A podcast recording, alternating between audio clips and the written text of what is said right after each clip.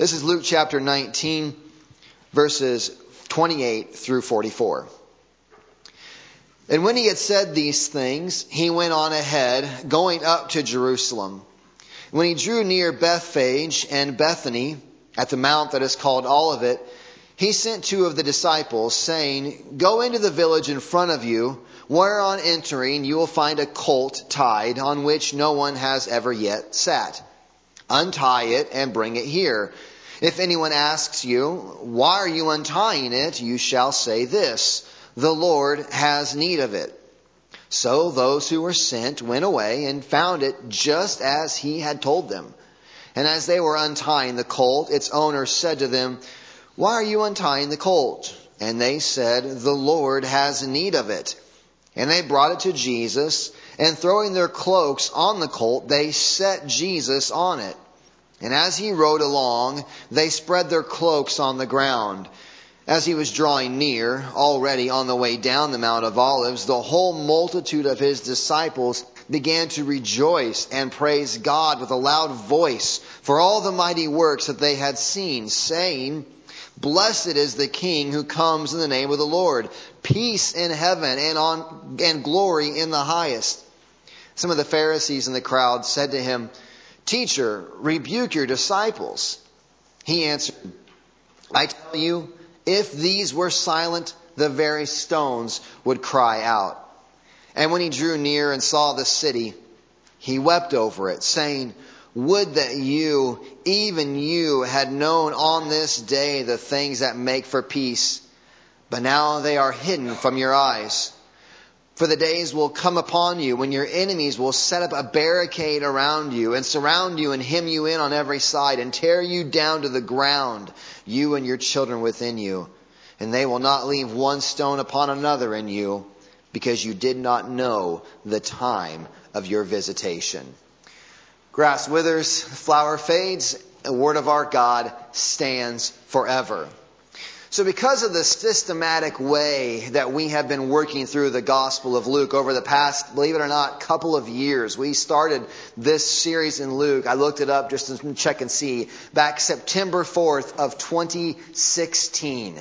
So in a few more months, and we'll, be, we'll be at three years. We won't be finished, I don't think. We've, we took some breaks. We haven't been doing Luke straight. We took some breaks here and there.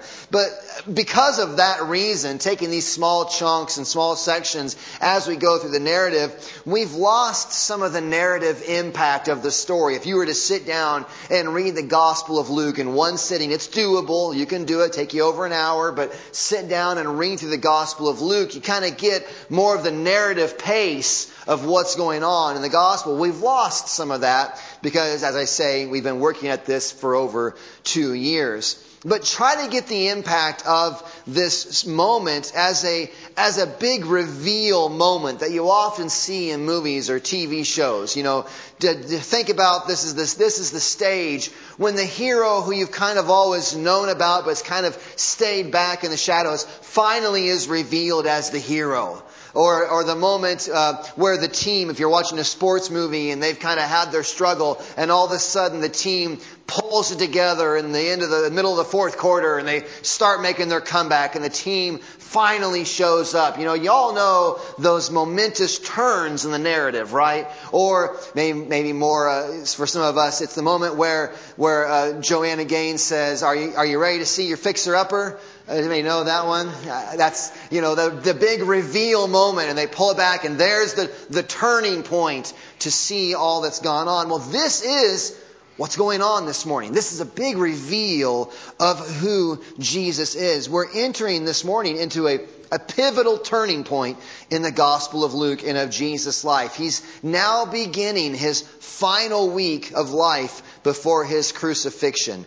All that has happened up to this point is leading to this final week. And to show you that, I want you to go with me a few places in the Gospel of Luke. Turn back in the Gospel of Luke to Luke chapter 13, verses 31 through 35. This is only six chapters back, but you see Jesus has started this mission towards Jerusalem. This is Luke chapter 13, verse, starting in verse 31, page 1038 in your Pew Bible. It says this, At that very same hour, at that very hour, some Pharisees came to him and said to him, Get away from here, for Herod wants to kill you. And he said to them, You go and, go and tell that fox, Behold, I cast out demons and perform cures today and tomorrow, and on the third day I finish my course. That's him just saying, listen, you go tell Herod. It's not a compliment when he calls him a fox. He's, it's a little bit of ig. But he's saying, I do what I want to do. I cast out demons. I perform cures. I do what I want to do. And the third day, I will finish my course. Nevertheless, he says, verse 33, going back to the text, I must go on my way today and tomorrow and the day following, for it cannot be that a prophet should perish away from Jerusalem. O Jerusalem, Jerusalem, the city that kills the prophets and stones those who are sent to it. How often would I have gathered your children together as a hen gathers her brood under her wings, and you were not willing. Behold, your house is forsaken, and I tell you, you will not see me until you say, Blessed is he who comes in the name of the Lord. All of this the Pharisees trying to encourage him to take off, to leave, because Herod's seeking to kill him. But Jesus cannot be easily thwarted or, or, or, or, or taken away from his purposes. He will go where he needs to go, and he will return to Jerusalem when he wants to, to fulfill his mission. Look back at Luke 18, go closer to where we are this morning. Luke chapter 18, verses 31 through 34. This is page 1043 of your Pew Bible. Taking the twelve, Luke 18:31. And taking the twelve, he said to them, See, we are going up to Jerusalem, and everything that is written about the Son of Man by the prophets will be accomplished. For he will be delivered over to the Gentiles, and will be mocked, and shamefully treated, and spit upon, and after flogging him, they will kill him and on the third day he will rise. But they understood none of these things. The saying was hidden from them, and they did not grasp what was said. We see this divine determination from the mouth of Jesus. I'm going to Jerusalem. There's this tension building. I'm headed to Jerusalem. And it's important to see this intentionality here of Jesus because there's a there's a bit of a there's some interesting statements that almost conflict sometimes with what Jesus is saying here. Don't put your Bible away. I want you to look back as well at Luke chapter 5. Go further back. And this is a question I often get when we go through a gospel of this it's sometimes called the messianic secret. That's how it's kind of said, the messianic secret. But Luke chapter 5 Verse 14, this is during this cleansing of this leper. You can read the whole account there. But verse 13, Jesus stretched out his hand and touched him, saying, I will be clean. And immediately the leprosy left him. And he charged him to tell no one. Jesus wants him to be quiet. Tell no one, go show yourself to the priest, make an offering for your cleansing as Moses commanded for a proof to them. But then we see in verse 15, the report about him goes abroad. There's this messianic secret. Turn back to Luke chapter 8, verse 56, another place. We have this healing of the woman with the issue of blood is in the middle of the healing of Jairus's or Jairus's daughter, however you want to say that. He, the, the daughter gets healed. Verse 55, her spirit returns after Jesus says, Child, arise. Verse 55, her spirit returned. She got up at once, and he directed that something should be given her to eat. 56, Luke 8, 56. And her parents were amazed, but he charged them to tell no one what had happened. So we got, we have this building narrative. Jesus knows he's going to Jerusalem, but be quiet about who he is. One last place, Luke chapter 9, verse 21. Just want you to see this for yourself, building some tension here. Luke chapter, Luke chapter 9, verse 21. This is after Peter's confession at Caesarea Philippi. Who other who people say that I am? Some say Elijah, some say Moses. Well, who do you say that I am? Peter says, You are the Christ of God. And verse 21, of Luke chapter 9. And he strictly charged and commanded them to tell this to no one. And he gives us the reason this time. saying, The Son of Man must suffer many things and be rejected by the elders and chief priests and scribes and be killed, and on the third day be raised. After this last command, he tells them why he wants them to remain quiet about his identity. There is an appointed time for all of these things to come together. There's a climaxing moment. There is a, a pivotal, a chief moment that is coming that they're to remain quiet until this moment comes around. And today, this passage in Luke 19 marks that moment where Jesus has been quiet and telling people, uh, the crowds would gather together to try to make him king, and he'd slip away. Bible talks about he'll just kind of disappear, he'll walk through the crowd. I don't know how this mass of people, and he just walks through the crowd and gets away and avoids their, their desire to put him forward as king. He's been hiding and avoiding this kingly uh, entrance, this kingly recognition.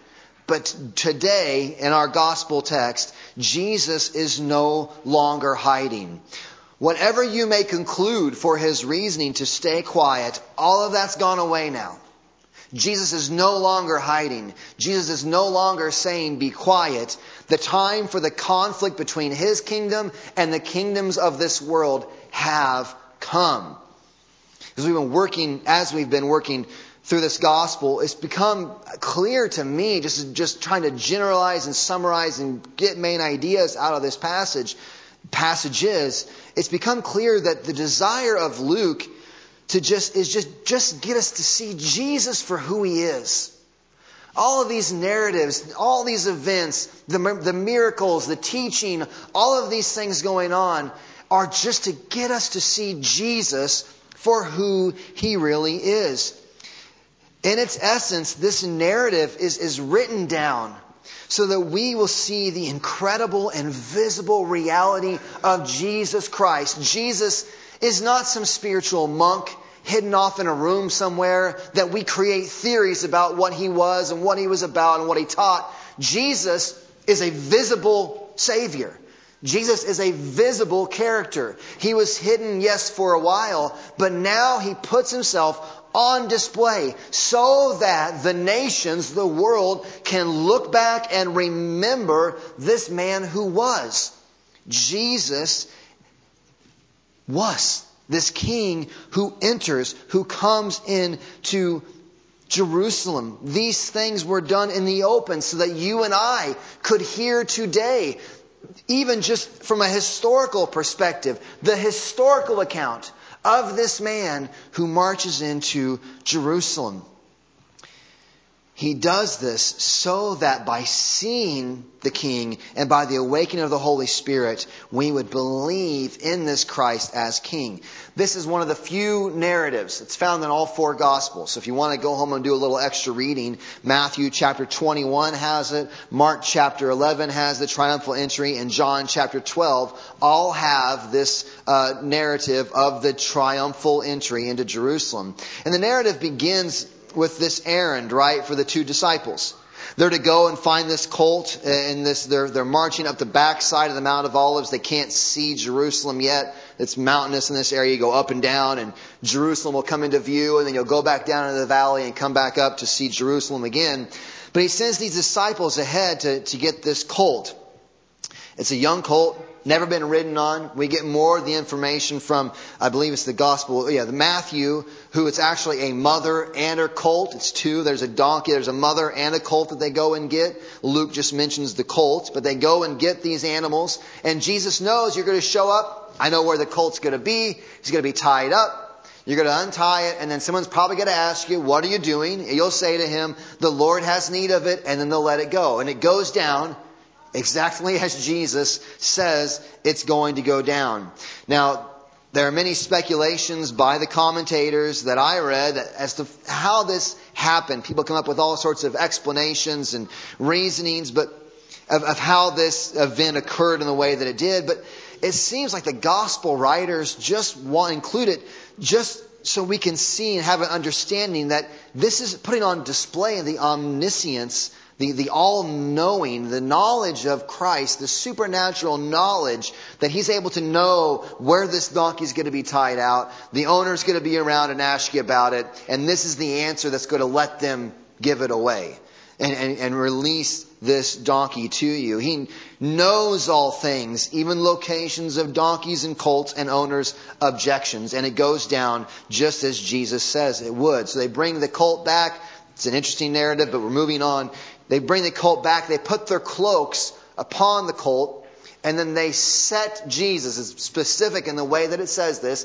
Jesus doesn't sit upon it, but in the same way that, like you see a, a coach who would who would lift up a, a, the, at the end, uh, players that lift up a coach at the end of a of a big win. They take Jesus and they lift him up and they set him on this donkey, and they once they put their cloaks upon it because Jesus needs a saddle of some type, he's a king coming in, they, they put their cloaks on him. They also take their cloaks off and begin to lay them down on the ground in front of him so that as the donkey comes along, they walk on the cloaks. And we learn from the other, uh, Matthew, Mark, and John all record the cutting off of branches, laying them down. That's why we have Palm Sunday, which is in a few weeks, but this is, that's why we have Palm Sunday.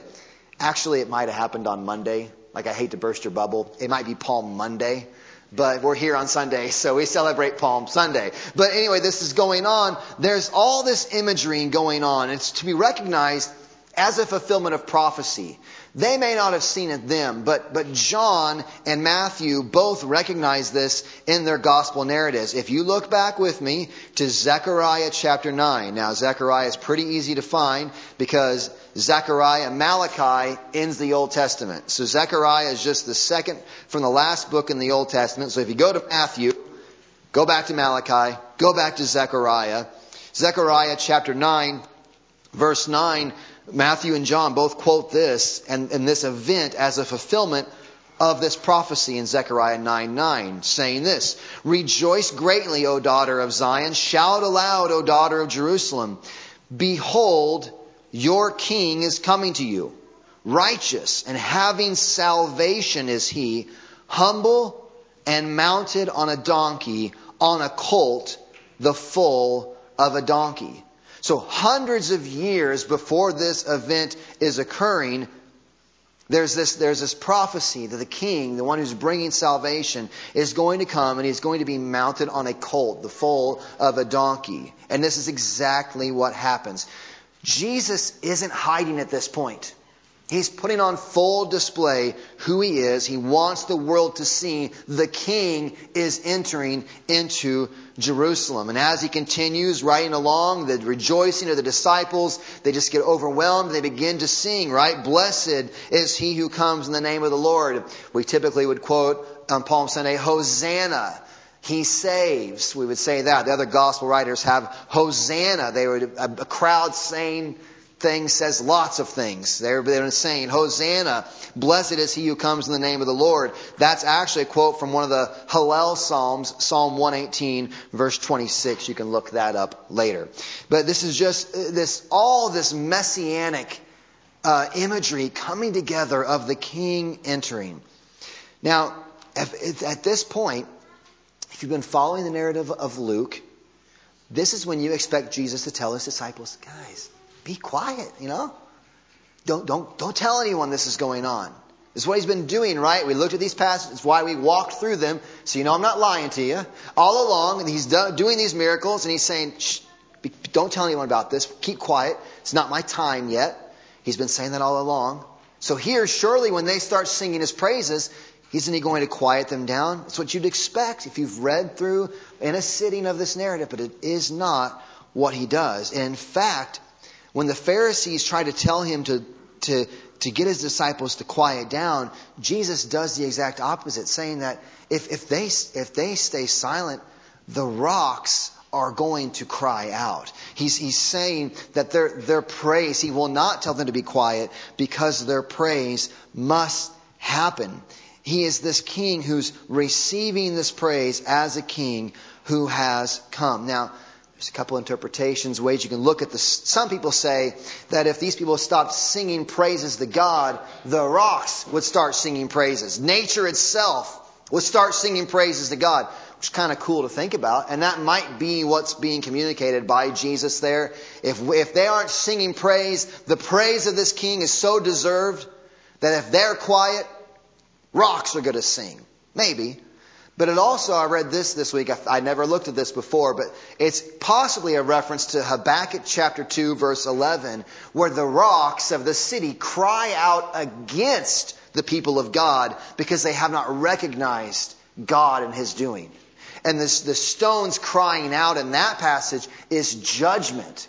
And so Jesus could maybe be saying, if they don't sing praises, the rocks are going to cry out judgment that they didn't do what was right. But either way, Jesus is affirming and receiving praise as this king who has come. There are still those who reject him. The disciples, the Pharisees tell him to rebuke the disciples, and so they, they, they are those who see all of this going on, but yet they don't really see. They see, but they don't see what's going on. It's so upsetting they're rejecting to Jesus that we, verses 41 through 44, as he crests the hill there and then sees Jerusalem laid out before him, it brings him to weeping. This is a guttural, just grieving over the city of Jerusalem that they will not know, they do not know this king that has come into their presence. You can imagine him cresting that final summit and there the temple is laid out and all of the city of Jerusalem. They talk about how beautiful this city would have been to, to crest the mountain and see this over the top of the Mount of Olives. This vision Jesus would have had numerous times.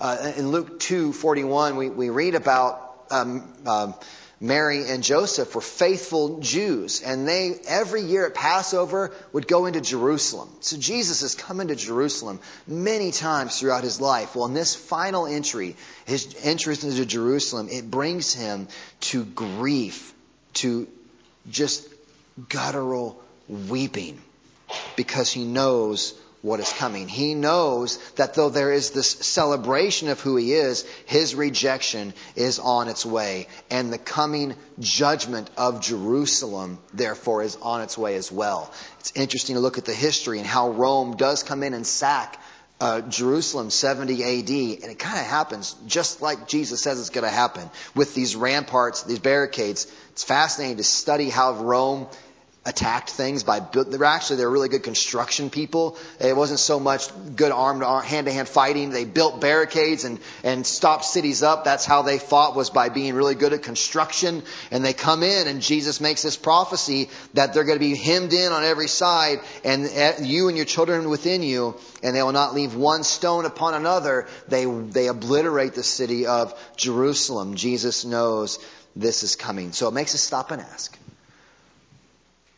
why is Jesus doing this? Why is he going through with this march into Jerusalem? He could easily disappear. He knows he's going to judgment. He knows he's going to the cross. He knows he's going to this rejection. Yet he enters in as king. It's, it's, it's, the, it's the fueling of the fire that these, these leaders, Jesus is really pushing the line. Finally, he's coming out and, and letting him be praised as God by his disciples, as the Messiah.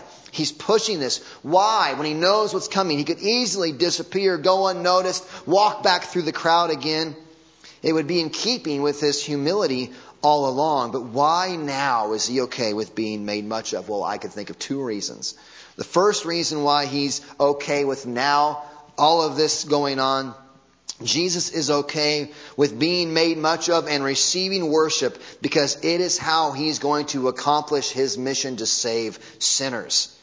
In keeping with Luke 19:10 there with Zacchaeus, he has come to do what? To seek and to save the lost.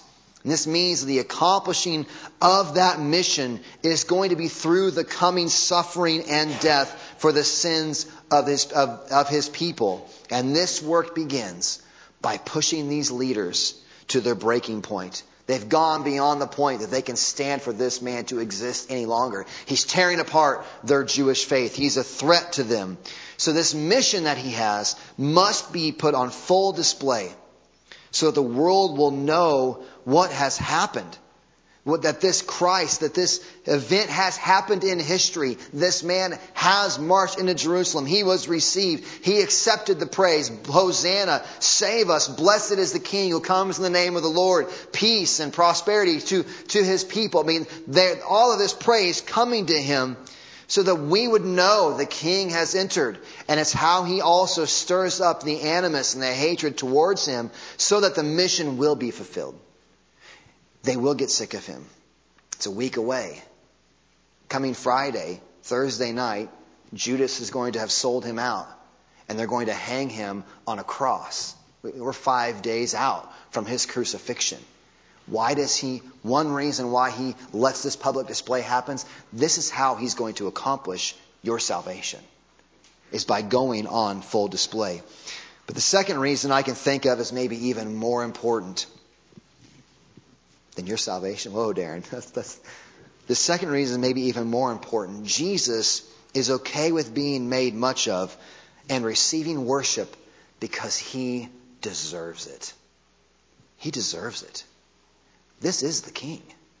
This is the one who created everything. This is the one that through him nothing was made that was made. If it's made, it was made through him. This is the creator of the universe who has entered into time and he deserves the praise of every single person there and every single rock and everything in creation. He's okay with accepting it because he really deserves it. He is deserving of their praise. One of the objectives that I try to be just laser focused on when we gather together is the goal of seeing Jesus as the one who truly is deserving of all of our praise. Seeing Jesus for who he truly is. This is God in human flesh. Christ is deserving of the worship of every man from everywhere. The creator of all life. Jesus is okay with being made much of because he deserves it. Worship is what he deserves, which makes this week incredible coming up in the life of Jesus. We're so caught up in what we deserve. You ever, ever, you ever catch yourself saying that? Somebody slights you. I deserve better than that. You're at your job and, you know, I deserve, I deserve to be treated better than that. I deserve, I deserve, I deserve, I deserve. That's, I mean, that, if that isn't a common refer, I don't, you're not listening if you don't hear that about what we in our human nature are all caught up with getting what we deserve, making sure that we get what we deserve. It's what makes this week incredible. Jesus is deserving of praise. And what does he do?